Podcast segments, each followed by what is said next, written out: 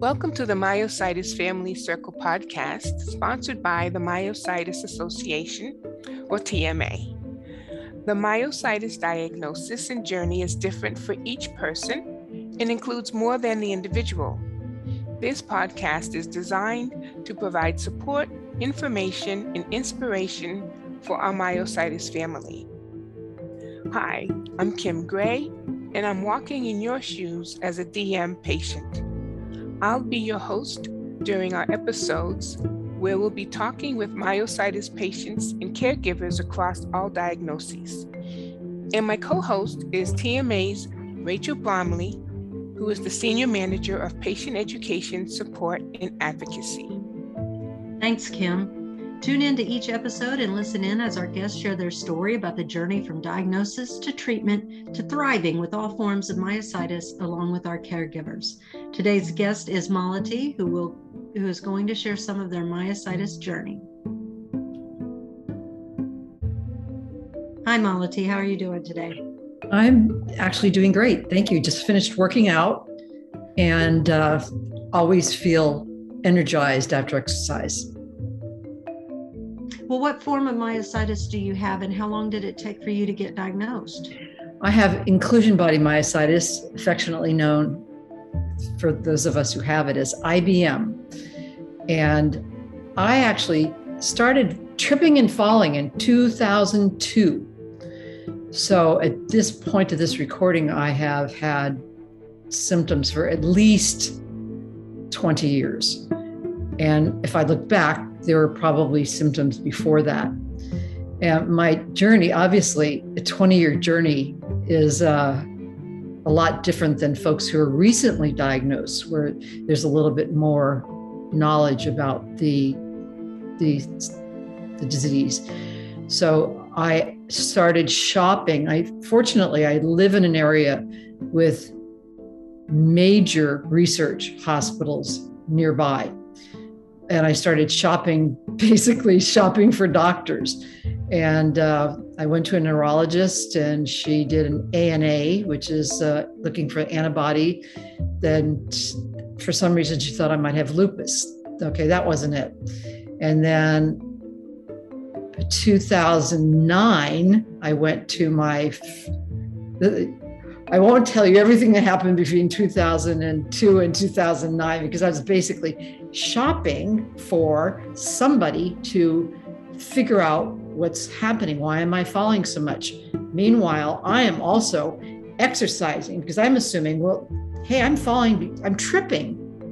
And I, am tripping over my own feet and doing face plants on the sidewalk, on the people's lawns, you know, everywhere and I'm exercising like crazy because it's like, okay, this has to do something with my muscles. My muscles aren't strong and I'm tripping. And in 2009, I went to one of the major research hospitals in my area. And immediately that neurologist said, let's run you through the EMG, the muscle, I call it the muscle electrocution test where they run they run energy through your legs and it's painful actually. They stick pins in your legs and it's actually painful. And uh, okay so that showed something's going on. And so the next thing was okay let's do a muscle biopsy. And they took a small sample out of my left tricep which is the upper back muscle of your arm and uh, sent it to the pathologist. And the report came back that there was something happening. They found something called a granuloma on, on one of the slides. And so I was diagnosed with a disease I later found out doesn't even exist granulomatous myositis. And so then I went to, took that knowledge and I went to another major research hospital, which is closer to home.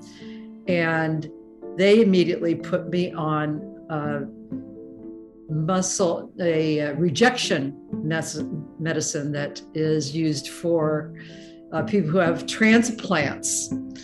And uh, so I was on that for a while and I kept saying, you know, I'm getting weaker. Something's happening. And they're saying, Oh, no, your numbers look great. Your lab numbers look great. And I'm fighting with them. No, something is happening. I'm getting weaker. You're, and I'm still, I'm exercising still. And at that time, it, I was exercising against medical advice because at that time, if you have something, anything with myositis in it, the the rule of thumb was don't exercise. It's going to cause inflammation. And I was thinking, well, you know what? You don't know exactly what causes what I have, and you don't know the mechanism of action of what I have. I'm going to exercise anyway. It is and, so amazing that you went on your instincts with that because yeah. we have heard that again and again, and um, it's the exact wrong advice to to be given. So it's kudos to you. Yeah, well now now we know for IBM it is the single only treatment we have, which is to keep the muscles that aren't yet impacted as strong as possible so that you extend your quality of life. And uh, so eventually I went to a, a, TMA, the TMA annual patients conference mm-hmm. in uh, 2014 or 15. I was ready to fly from, at that time I was actually living in Hawaii. I was ready to fly to Johns Hopkins to, because they, of the obvious uh, reason that major clinic there for myositis. And uh, Dr. Mammen said, I, I approached him and I said, Hey, you know what? What do I need to get do to get over to you? I've got this rare form of myositis. And he said, Oh, you don't need to fly all the way to Baltimore. Standing right next to me is one of the renowned myositis docs, Dr. Tahseen Mozaffar, and he's in California. And it's like, okay. So he, he's he's great. He said, Oh, I could tell you right now what you think you have, you don't have. You have inclusion body myositis. And, um, That's just, Dr. Mozaffar for you. I love his his approach. He's out of the box mm-hmm. thinker, as am I. Mm-hmm. And uh, so immediately he said, "Okay, get your get your labs, get your slides sent to me at UC UC Irvine, and uh, and make an appointment to see me." So we did that. He looked over the slides himself and saw, yeah, on slide number five, the pathologist saw this granuloma. On slide number seven and eight were the, the, the features that you look for to see the inclusion bodies, the rimmed vacuoles, everything that is an identifier, a definitive identifier of inclusion body myositis. So, you know, I I shop doctors. I don't I don't take any doctor as the doctor that I want unless I've really researched them and I liked his approach and I liked his his def, definitive he looked at the slides himself and so I basically decided I don't care where I live in the world he will be my doc and um, he's he's also a straight shooter with me and that's and I come having read all the research. So I come with really serious questions.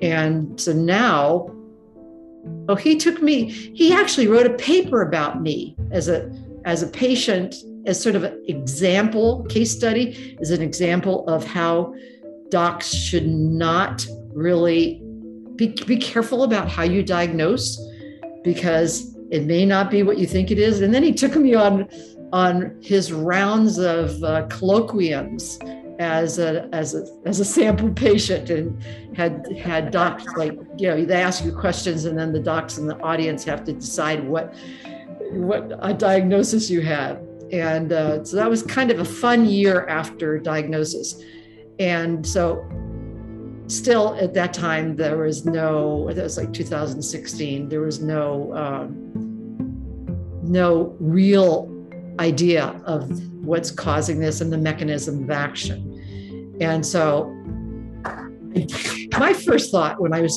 completely definitively diagnosed is thank God I don't have ALS. And I'm just going to go about doing what I need to do. And I, I love my work, and my work requires me to travel internationally. So I'm just going to keep doing what I'm doing and, and live my best life doing what I love doing. And yeah, uh, that was my question. How have you learned to cope with this diagnosis? It sounds like you have a very positive mindset.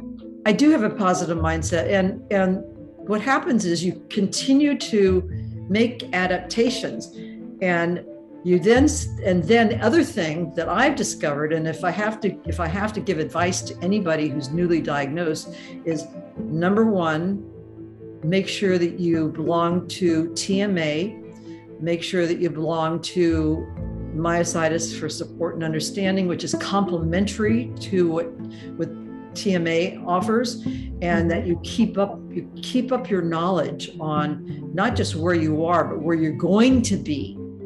And then I I'm just now at, after 20 years I'm just now entering uh, stage 2 on the functional rating scale.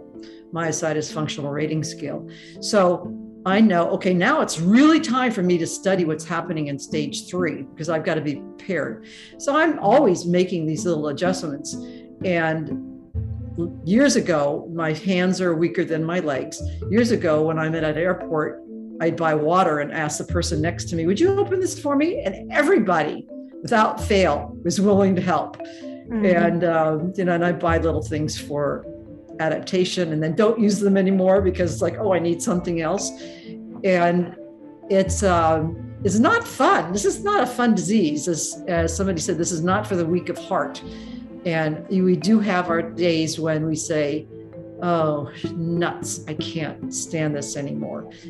And those days are, I just got a call from a friend who had a major fall this week and had broke her back Mm. And so, so now we are all supporting her.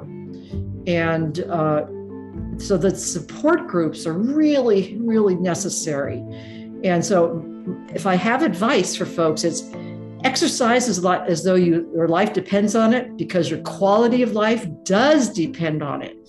And I will continue exercising until I can't anymore and then join these support groups, join TMA, join myositis support and understanding, and, and, and just enjoy whatever you gives you joy for as long as you can.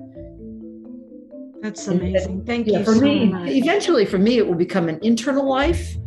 When my external body doesn't work anymore, then it will be what I always enjoyed, which is research. Mm-hmm. Well, thank you so much. We appreciate you being with us here today. Thank you for tuning in to our audience. You were just listening to the Myositis Family Podcast. And if you enjoyed the show, please be sure to find us on Facebook, visit myositis.org, and share your comments. Remember, from surviving to thriving, we are in this together.